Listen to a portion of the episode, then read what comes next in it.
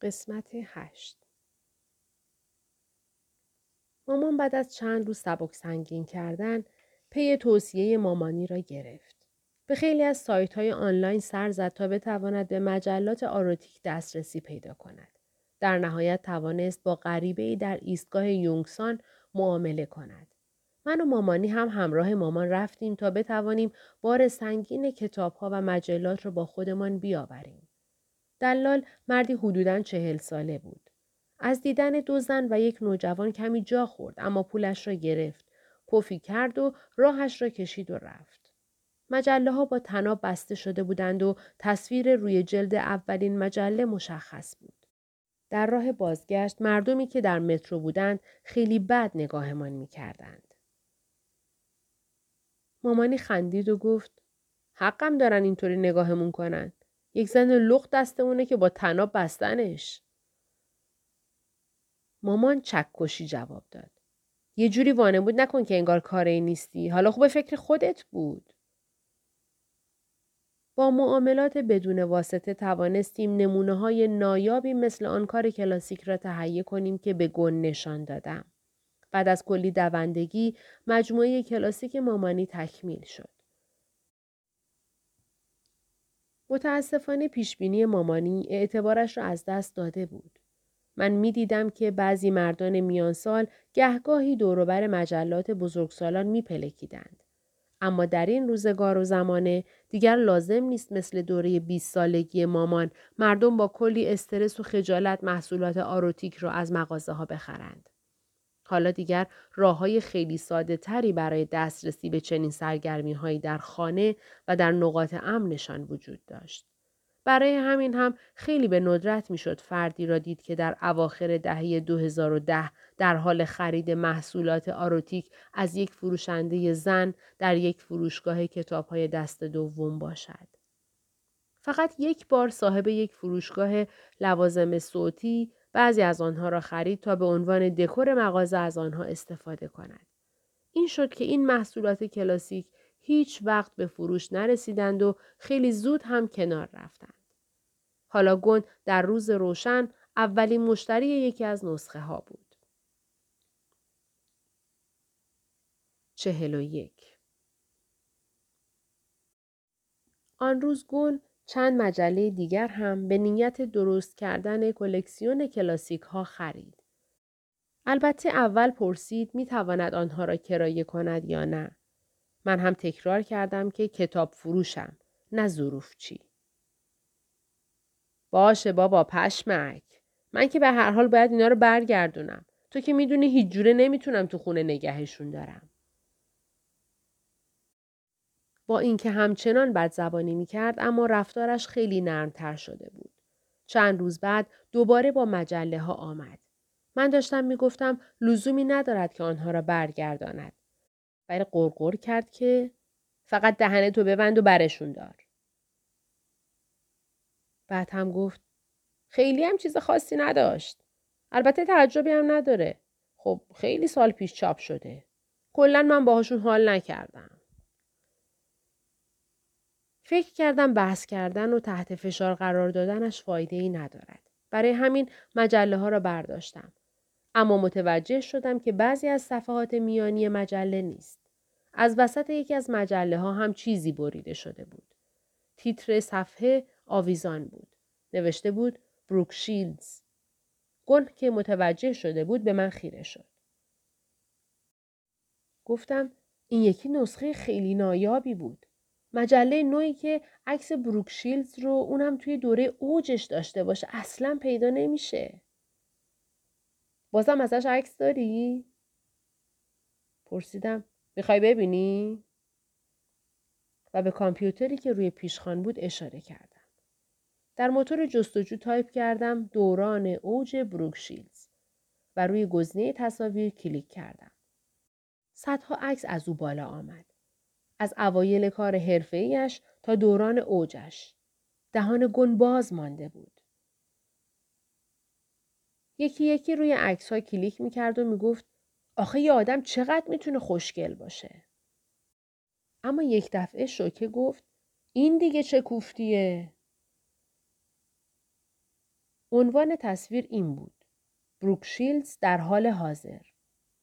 تصویری بود از اوایل پنجاه سالگی او با صورتی چین و چروکدار که کل صفحه را پر کرده بود.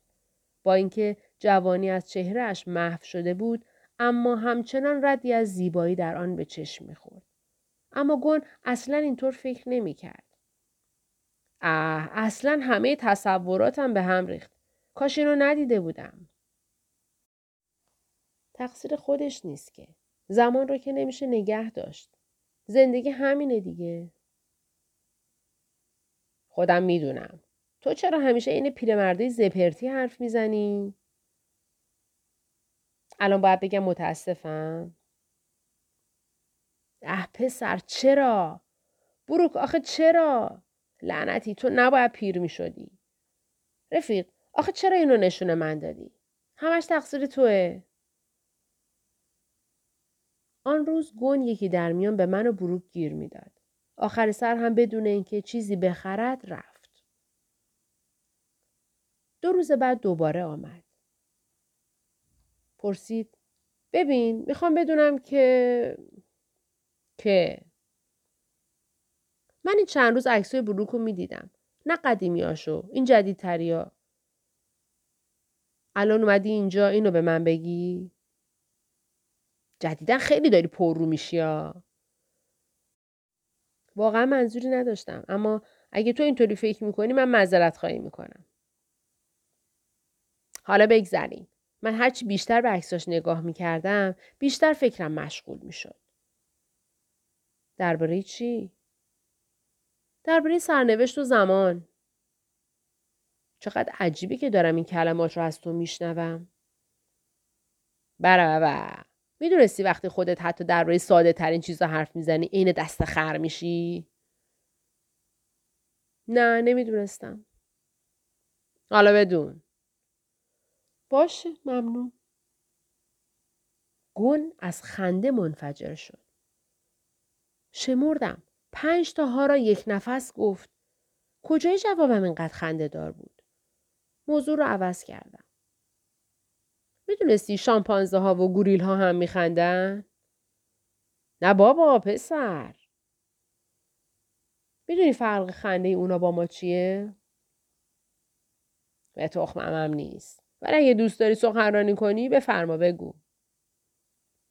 آدما می‌تونن یه نفس بخندن اما میمونسانا با هر نفس یه بار میخندن. مثل ها ها ها گون خندید و گفت شرط میبندم شیکماشون خیلی باحال میشه. این بار بیشتر شبیه شیهه اسب بود. بعد دم و بازدم محکمی کرد و گفت انگار با این خنده غیرمنتظره خودش آرام گرفته بود. حالا چیزی فرق کرده بود. چیزی در لحظه عوض شده بود. پرسیدم خب درباره سرنوشت و زمان چی می‌خواستی بگی؟ چنین مکالمه با گون خیلی عجیب و غریب بود. اما به نظرم نیازی نبود که قطعش کنم. منظورم اینه چطور بگم آخه؟ ببین مثلا بروک وقتی جوون بوده می‌دونسته که قرار قیافش عوض بشه؟ اینکه 180 درجه با جوونیش فرق بکنه؟ ببین توی ذهنت هست که سنت بالا میره. اما آیا می‌تونی تصورشم بکنی؟ منظورم می‌فهمی؟ این همین الان به ذهنم رسید. گاهی وقتا آدمایی رو که تو رو متعجب می‌کنن مثل بی خانمانایی که تو ایستگاه مترو با خودشون قرقر می‌کنن یا گدایی که چون پاهاشون قطع شده با شکم خودشون رو روی زمین می‌کشن. خب تو جوونیشون کاملا با چیزی که الان هستن فرق می‌کردن. منظورم رو می‌فهمی؟ سیزارتا هم همین افکار رو داشت که کاخ رو ترک کرد. سیز کی؟ این اسم قبلا شنیدم. جلوی زبانم را گرفتم. نمی‌خواستم با توضیحاتم روی اعصابش بروم. آره آدم معروفیه. حالا هرچی. حتما جوابی که داده بودم خوب بود که گن خیلی واکنش تندی نشان نداد. صدایش را پایینتر آورد و به نقطه خیره شد. منظورم اینه که شاید یه روزی ما هم آدمایی بشیم که هیچ وقت فکرشو نمی کردیم. شاید. حالا یا بهتر یا بدتر. زندگی همینه. تو اومدم فکر کنم آدم شدی دوباره گندشو در آوردی. ببین اینو بفهم. با هم توی سنیم. البته هم سنیم. نه توی سنیم. گون گفت خفه شو بابا و وانمود کرد که می‌خواهد مرا بزند. خود این بحث به اندازه کافی عجیبه. دیگه نمی‌خوام اون مجله قدیمی رو نگاه کنم. اصلا هم باحال نیستن. همش فکر می‌کنم هر چیز قشنگی یه روز بالاخره از بین میره. البته اولاغی مثل تو هیچ وقت این رو نمی‌فهمه. اگه فکر می‌کنی علاقت رو به بروکشیلز از دست دادی شاید بتونم یه کتاب دیگه بهت معرفی کنم که کمکت کنه. بیخیال پرسید. چه کتابی؟ کتاب هنر عشق ورزیدن از نویسنده خارجی را به او پیشنهاد دادم. به عنوان کتاب نگاه کرد و لبخندی عجیب زد. کتاب را چند روز بعد برگرداند و گفت که این مزخرفات را بس کنم اما من فکر می کردم که توصیه کردن به او بیفایده نیست. چهل و دو روزها پشت سر هم سپری می شدند و به اوایل ماه می رسیده بودیم. با گذشت زمان احساس غریبی نیم سال جدید از بین رفته بود. مردم می‌گویند می ملکه تمام ماههای سال است. اما من خیلی موافق نیستم. هنر گذر از زمستان به بهار است. زمین یخزده آب می شود و شکوفه ها سر از خاک در می آورند و از شاخه های مرده گل های رنگارنگ می شکوفند. به نظر من که وصل ناشدنی است. اما گذر از بهار به تابستان فقط نیازمند قدم زدن در روز هاست. برای همین من فکر می کنم می تنبلترین ماه سال است. ماهی که بیش از حد به آن بها دادند. در ضمن می ماهی بود که همیشه به من یادآوری می کرد با همه دنیا تفاوت دارم. همه هستی می درخشیدند و در جنب و جوش بودند. فقط من و مامان در تخت خفته بودیم. مثل یک زمستان ابدی کرخت و بیتحرک. فقط بعد از ظهرا که از مدرسه می آمدم می توانستم کتاب فروشی را باز کنم و طبیعی بود که فروش کم می شد. یادم می آمد که مامانی همیشه می گفت اگه کسب و کار خوب پیش نره باید درش رو تخته کرد. هر روز گردگیری می کردم و کف زمین را طی می کشیدم. اما هر کاری می کردم جای خالی مامان و مامانی همچنان حس می شد. نمی‌دانستم چقدر طول می کشد تا بتوانم با این خلع کنار بیایم. یک روز که مشغول مرتب کردن کتاب ها بودم و داشتم ده دوازده تا کتاب را جابجا جا می کردم یک دفعه دستم برید. این اتفاقی نبود که توی یک فروشگاه نمور کتاب دست دوم خیلی معمول باشد. بعد شانسی آوردم که آن کتاب یک دانشنامه قطور با جلد محکم بود. یک دفعه متوجه شدم قطرات خون مثل شمع آب شده روی زمین میریزن. رفیق داره ازت خون میره. گون بود. کنار من ایستاده بود. اما من حتی متوجه آمدنش نشده بودم. چشمانش از تعجب گرد شده بودند. درد نداره؟ سر یک دستمال کاغذی بیرون کشید و به من داد. حالم خوبه. مزخرف نگو وقتی خون ریزی می‌کنی یعنی درد هم داره. تو واقعا اینقدر داغونی؟ به نظر عصبانی می آمد. احتمالا بریدگی عمیقتر از چیزی بود که من تصور می کردم. چون دستمال خیس خون شد. گون دستمال دیگری بیرون کشید و روی دستم گذاشت. به قدری دستم را سفت گرفته بود که می توانستم نبز انگشتانم را احساس کنم. روی بریدگی را انقدر فشار داد تا خونریزی بند آمد. صدایش را بالاتر برد. ببینم تو بلد نیستی از خودت مراقبت کنی؟ درد می‌کنه ولی چیزی نبود. خون عین چی داشت ازت می‌رفت. اون وقت میگی چیزی نبود؟ نکنه واقعا رباتی. واسه همین وقتی مامان و مامان بزرگ جلوی چشمت رو زمین افتادن هیچ کاری نکردی؟ تو یه رباتی. یعنی تو یه احمق حتی نگفتی که اونا چه بلایی سرشون اومده؟ تو باید جلو اون یارو رو می‌گرفتی. باید عصبانی می‌شدی. تو اصلا احساس نداری. حق با توه. دکترها گفتم من مادرزادی اینطوری بودم. دور از آدمی زاد. این لقبی بود که بچه ها از زمان ابتدایی روی من گذاشته بودن.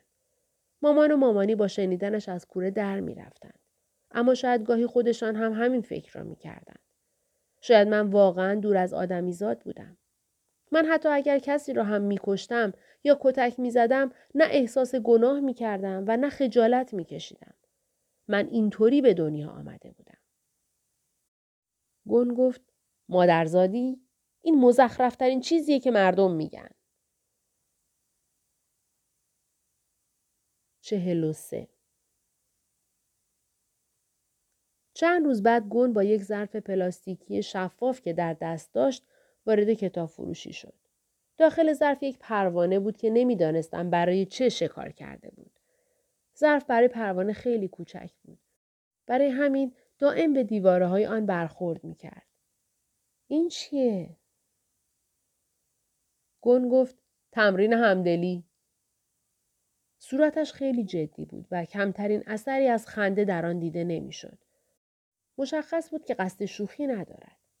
دستش را با دقت داخل جعبه کرد و پروانه را نگه داشت. بالهای از برگ گل نازکتر او را که ناامیدانه تقلا می کردند گرفت و پرسید به نظر چه حسی داره؟ گفتم انگار می‌خواد بره. گم پروانه را بیرون آورد و هر کدام از بالهایش را در یک دست گرفت و کم کم شروع به کشیدن آنها کرد. شخک های پروانه هر کدام به سمت خم شدند و بدنش به سختی پیچ و تاب خورد. گفتم اگه داری این کارا رو می‌کنی که باعث بشه من احساساتی شم همین الان تمومش کن. واسه چی؟ واسه اینکه معلومه داره دردش میاد. از کجا می‌دونی؟ به تو که صدمه نمی‌زنه. تجربه میگه وقتی یه نفر دستت رو بکشه دردت میاد. گن پروانه رو ول نکرد. پروانه تقلای بیشتری کرد. گن بالهای پروانه رو می‌کشید اما به او نگاه نمی‌کرد. فقط به نظر میاد داره درد می‌کشه؟ نه این کافی نیست. خب باید حس کنی انگار خودت هم داری درد می‌کشی. چرا؟ من که پروانه نیستم. باشه. پس اونقدر ادامه میدم تا تو واقعا احساسش کنی. گون بالهای پروانه را بیشتر کشید. اما همچنان به جای دیگری نگاه می‌کرد. بس کن. درست نیست یه موجود زنده رو تو این مقوله درگیر کنی. این مزخرفاتی رو که توی کتابا نوشته تحویل من نده. گفتم که اگه واقعا احساساتی بشی ولش می‌کنم بره. همان موقع قسمتی از بالها کنده شد. گل نفس کوتاه و عمیقی کشید. پروانه با باقی مانده بالش بیهوده بالبال می‌زد و دور خودش میچرخید. گن سرم داد زد و پرسید نمی‌خوای براش ابراز تأسف کنی؟ به نظر می‌رسه وضعیت خوبی نداره. نه. دارم ازت می‌پرسم. براش متاسفی یا نه؟ لعنتی. بس کن دیگه. گن گفت نه و با عجله در جیبش دنبال چیزی گشت. سوزن خیاطی بود. آن را به سمت پروانه برد که روی زمین داشت چرخ می‌زد. داری چی کار می‌کنی؟ بیا خودت ببین. بس کن. چشم ازش بر نمیداری وگرنه خاک اینجا رو به توبره می‌کشم. شنیدی چی گفتم؟ نمی‌خواستم کتاب فروشیم به سطل زباله تبدیل شود. می‌دانستم که گون واقعا توانایی عمل کردن تهدیداتش را دارد. او مثل یک اسقف اعظم که در حال اجرای آین مذهبی باشد بالای سر پروانه ایستاده بود. بعد در یک آن سوزن را در بدن پروانه فرو کرد. پروانه در سکوت تقلا می کرد و ناامیدانه تا جایی که توان داشت بال می زد. گن به من چشقوره رفت. دندان قروچه کرد و باقی بالهای پروانه را کند. صورت من نه اما حالات صورت گن تغییر می کرد. ابروهایش پیچ خورده بودند و لب پایینیش را که تا چند لحظه پیش مثل پوزخند منحنی بود محکم میگزید.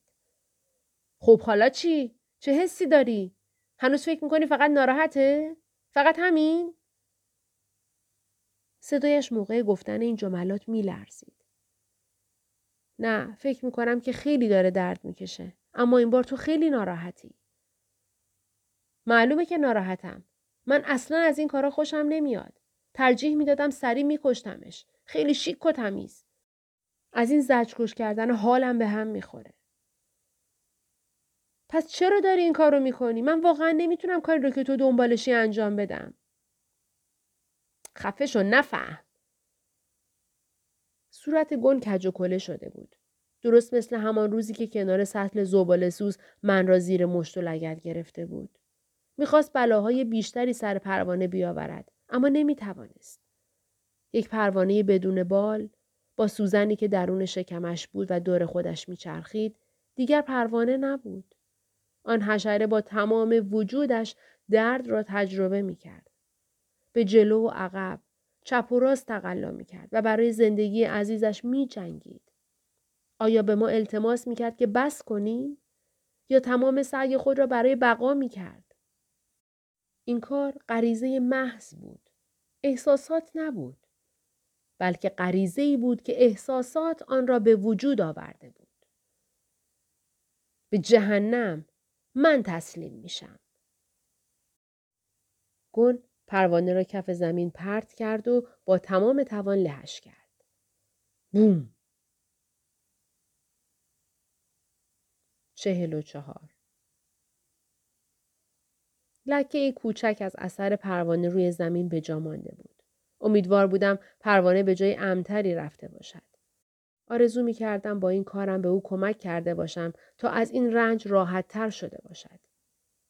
من فکر می کنم اتفاقی که آن روز برای پروانه افتاد شبیه نوعی مسابقه زل زدن بود. یک بازی ساده. هر کس اول چشمش را ببندد باخته است. من همیشه در اینجور بازی ها برنده می شدم. افراد دیگر همه سعیشان را می کردند که چشمانشان را باز نگه دارند. اما من اصلا نمی‌دانستم چطور باید اول از همه چشمانم را ببندم. از آخرین باری که گون به دیدن من آمده بود چندین روز میگذشت. چرا بعد از آن بلاهایی که سر پروانه آورده بود از من عصبانی بود؟ چون من هیچ واکنشی نشان نداده بودم؟ چون جلوی او را نگرفته بودم؟ یا اینکه از دست خودش عصبانی بود که چنین کاری کرده؟ فقط یک نفر بود که می توانستم این سوالها را با او مطرح کنم. دکتر شیم همیشه همه سعیش را می‌کرد تا به بهترین شکل به سوالهای من جواب بدهد. در ضمن تنها کسی بود که بدون هیچ پیش داوری و تعصبی به حرفهای من درباره ارتباطم با گن گوش می‌داد. بعد از اینکه یک کاسه اودن خوردم پرسیدم یعنی قرار همه عمرم را اینطوری زندگی کنم بدون اینکه هیچ وقت احساسات داشته باشم دکتر شیم گاهی اوقات برای من غذا می خرید. فکر می کردم نودل را خیلی دوست داشت. یا نان بود یا نودل. او بقیه ترشی تروب قرمزش را خورد و لبهایش را پاک کرد. سوال سختیه. اما بذار بهت بگم. همین که این سوال رو مطرح کردی خودش گام بزرگیه. برای همین بیا امتحانش کنیم. چی رو امتحان کنیم؟ شما میگین که یه مشکل ذاتی توی مغزم هست. مامان هر روز بادون بهم به می‌داد اما هیچ تأثیری نداشت. خب من فکر می کنم به جای بادوم خوردن باید یه موقعیت خارجی دیگر رو که ارزشش رو داره امتحان کنیم. راستش مغز انسان از اون چیزی که تو فکر می‌کنی راحت تر گول می‌خوره. دکتر شیم می‌گفت اگر من به تقلید احساسات ادامه دهم حتی اگر علکی این کار را بکنم بادام های کوچک مغزم آنها را به عنوان موقعیت های واقعی ادراک می کنند و همین امر بر اندازه یا فعالیت هسته آمیگدال تأثیر می گذارد. به این ترتیب شاید کمی راحتتر بتوانم احساسات افراد دیگر را بخوانم. ولی مغز من حداقل 15 ساله که توی این وضعیت ثابت مونده. چطور ممکنه الان یه دفعه تغییر کنه؟ بذار یه مثال برات بزنم. یه نفر که هیچ استعدادی توی اسکیت بازی نداره. شاید با وجود چندین ماه تمرین باز هم هیچ وقت نتونه بهترین اسکیت باز بشه. اما با تمرین حداقل می‌تونه قدمی روی زمین یخزده برداره. یا یه نفر که گوشش حساسیت موسیقیایی نداره ممکنه هیچ وقت نتونه یه ملودی رو عالی و تحسین برانگیز بخونه. اما با تمرین حداقل می‌تونه بخشی از یه قطعه رو بخونه. این نتیجه که تمرین به ارمغان میاره. همینطور محدودیت ها و معجزه ها. به آرامی سرم را تکان دادم. میفهمیدم چه می‌گوید. اما قانع نشده بودم. آیا این تمرین حتی در مورد من ممکن بود جواب بدهد؟ دکتر شیم پرسید از کی شروع کردی به پرسیدن این سوال از خودت؟ از دو روز پیش. آیا دلیل خاصی داشت یا اتفاق خاصی افتاده بود؟ خب راستش نه اما داشتم فکر می کردم مثل اینکه یه فیلم رو همه دیده باشن غیر از من. البته اصلا برام اهمیتی نداره اما اگه منم اون فیلم رو دیده باشم حرفای بیشتری برای گفتگو با مردم دارم. چه پیشرفتی؟ اینطور که تو داری میگی یعنی خواهان برقراری ارتباط با دیگرانی. شاید به خاطر بلوغ باشه. دکتر شیم خندهش گرفت. خب حالا که توی این دوره ای با چیزایی که ازشون لذت می‌بری تمرین کن. تو اساسا مثل یک لوح خالی میمونی. پس بهتره به جای چیزای مضر و مزخرف اونو با چیزای خوب و سالم پرش کنی. باشه حتما امتحان می‌کنم. نمی‌دونم چطوری اما تلاش کردن بهتر از هیچ کاری نکردنه. همیشه هم ادراک عواطفی که زمانی ازشون قافل بودی خوب نیست. عواطف خیلی ظریفن. یه دفعه جهان رو در پرتو نوری کاملا متفاوت می‌بینی. هر چیز کوچیکی که در اطرافته ممکنه به شکل یک سلاح خطرناک دیده بشه. یه عبارت گنگ و مبهم یا چند کلمه محدود می‌تونه بهت شلیک کنه. یه قلب سنگ تو خیابون رو در نظر بگیر. هیچ احساسی نداره. هیچ وقت هم دردش نمیاد. یه سنگ وقتی آدم بهش لگد می‌زنن به هیچ چی فکر نمی‌کنه. اما تصور کن اگه می‌تونست بفهمی که روزانه چند نفر بهش لگت زدن، لهش کردن، قلتش دادن و سایدنش، اون وقت چیکار می‌کرد؟ نمی‌دونم تونستم منظورم رو برسونم یا نه. یعنی می‌خوام بگم که آهان فهمیدم. مامان هم همیشه همچین چیزایی رو می‌گفت. البته من می‌دونستم اینا رو میگه تا حال من بهتر شه. می‌دونین اون آدم خیلی باهوشی بود. دکتر شیم لبخندی زد. بیشتر مامانا باهوشن. می‌تونم یه سوال ازتون بپرسم؟ چرا که نه؟ در مورد چی می‌خوای بدونی؟ روابط انسانی. حد می‌زنم اسمش این باشه. دکتر شیم خندهش گرفت. صندلیاش را جلو کشید و دستانش را روی میز گذاشت. من اول درباره قضیه پروانه با او صحبت کردم. همینطور که داستان پیش می‌رفت دکتر شیم دستایش را مشت می‌کرد. اما همین که تمام شد حالت صورتش ملایم تر شد. خب تو الان دقیقا چی رو می‌خوای بدونی؟ چرا اون یه همچین واکنشی نشون داد یا احتمالا چه احساسی داشت؟ فکر کنم هر دو. دکتر شیم سرش را تکان داد. به نظرم گل می‌خواد با تو دوست بشه. من بدون اینکه کلمه ای را معنی کنم تکرار کردم دوست یعنی اگه شما بخواید با یه نفر دوست بشین باید یه پروانه رو تیکه تیکه کنی؟ دکتر شیم دستانش را در هم قلاب کرد و گفت نه البته که نه اما به نظرم کشتن پروانه جلوی تو واقعا غرورش رو جریه دار کرده. چرا باید غرورش جریه دار بشه؟ اون بود که پروانه رو کشت. دکتر شیم نفس عمیقی کشید. سری گفتم می‌دونم که فهمش برای من راحت نیست. نه، راستش داشتم به این فکر می‌کردم که چطوری می‌تونم قضیه رو ساده سازی کنم. پس قضیه از این قراره. تو برای گون خیلی جالب شدی. اون می‌خواد با تو آشنا بشه و می‌خواد اونطوری که تو احساس می‌کنی احساس کنه. الان که این داستان رو شنیدم به نظرم همیشه اون بوده که می‌خواسته این دوستی رو شروع کنه. چطوره که یه بارم تو پا پیش بذاری؟ چطوری؟ تو این دنیا برای همین یه سوال صدها جواب وجود داره. برای همین واسه من سخته که یه جواب درست به تو بدم. تازه تو سن تو این دنیا بیشتر شبیه معماست و تو باید خودت دنبال جواب خودت بگردی. اما اگه هنوز دنبال توصیه من هستی بذار جوابم رو با این سوال به تو بدم. گل برای نزدیک شدن به تو بیشتر چه کاری می‌کرد؟ کتکم می‌زد. دکتر شیم شانه بالا انداخت. متاسفم. یادم رفته بود. بیا به این کاری نداشته باشیم. حالا به جز این بیشتر چطوری می‌خواست به تو نزدیک بشه؟ چند لحظه ای فکر کردم. میومد دیدنم. دکتر شیم روی میز زد و سرش را تکان داد. فکر می‌کنم یه جواب پیدا کرده باشی.